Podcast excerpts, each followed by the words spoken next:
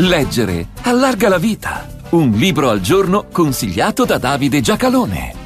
Nella parte finale del libro l'autrice racconta da cosa è nato il desiderio, anzi l'esigenza di scriverlo. La tristezza e la pesantezza di certe giornate del presente, il ritorno della guerra alle porte di casa dopo la stagione della pandemia. Tempi e umori che hanno suggerito l'opportunità di tornare con la memoria al passato. Ma leggendo il libro, succedersi dei ricordi e dei quadri che affrescano la realtà del passato, se ne coglie il gusto, il delicato sapore, anche senza bisogno di dimenticare il presente.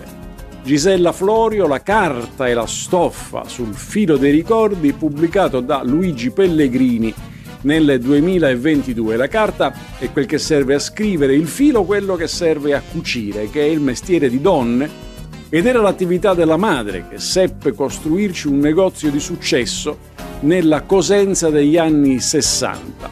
E i ricordi sono dedicati proprio alle ragazze e alle donne di Casa Florio, da un'autrice laureata all'Università Federico II di Napoli, impegnata nell'associazionismo femminile e prima presidente della Commissione Pari Opportunità della provincia di Cosenza. Così i ricordi vanno dai primi saggi di ginnastica per le ragazze, al loro ingresso allo stadio calcistico, prima tempio riservato ai soli maschi. La domenica le coppie si separavano, lui allo stadio e lei alla messa, e invece le ragazze elaborano un tifo al femminile.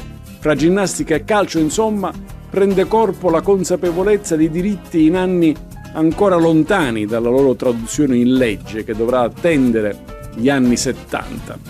Così anche i jeans, quei pantaloni ruvidi da lavoratori, da minatori e marinai, che diventano simbolici di un diverso vestire e apparire delle ragazze. Qui la madre sarta gioca un ruolo importante riuscendo ad adattare, modellare, rendere meno sgraziati quei pantaloni che le più giovani volevano assolutamente portare.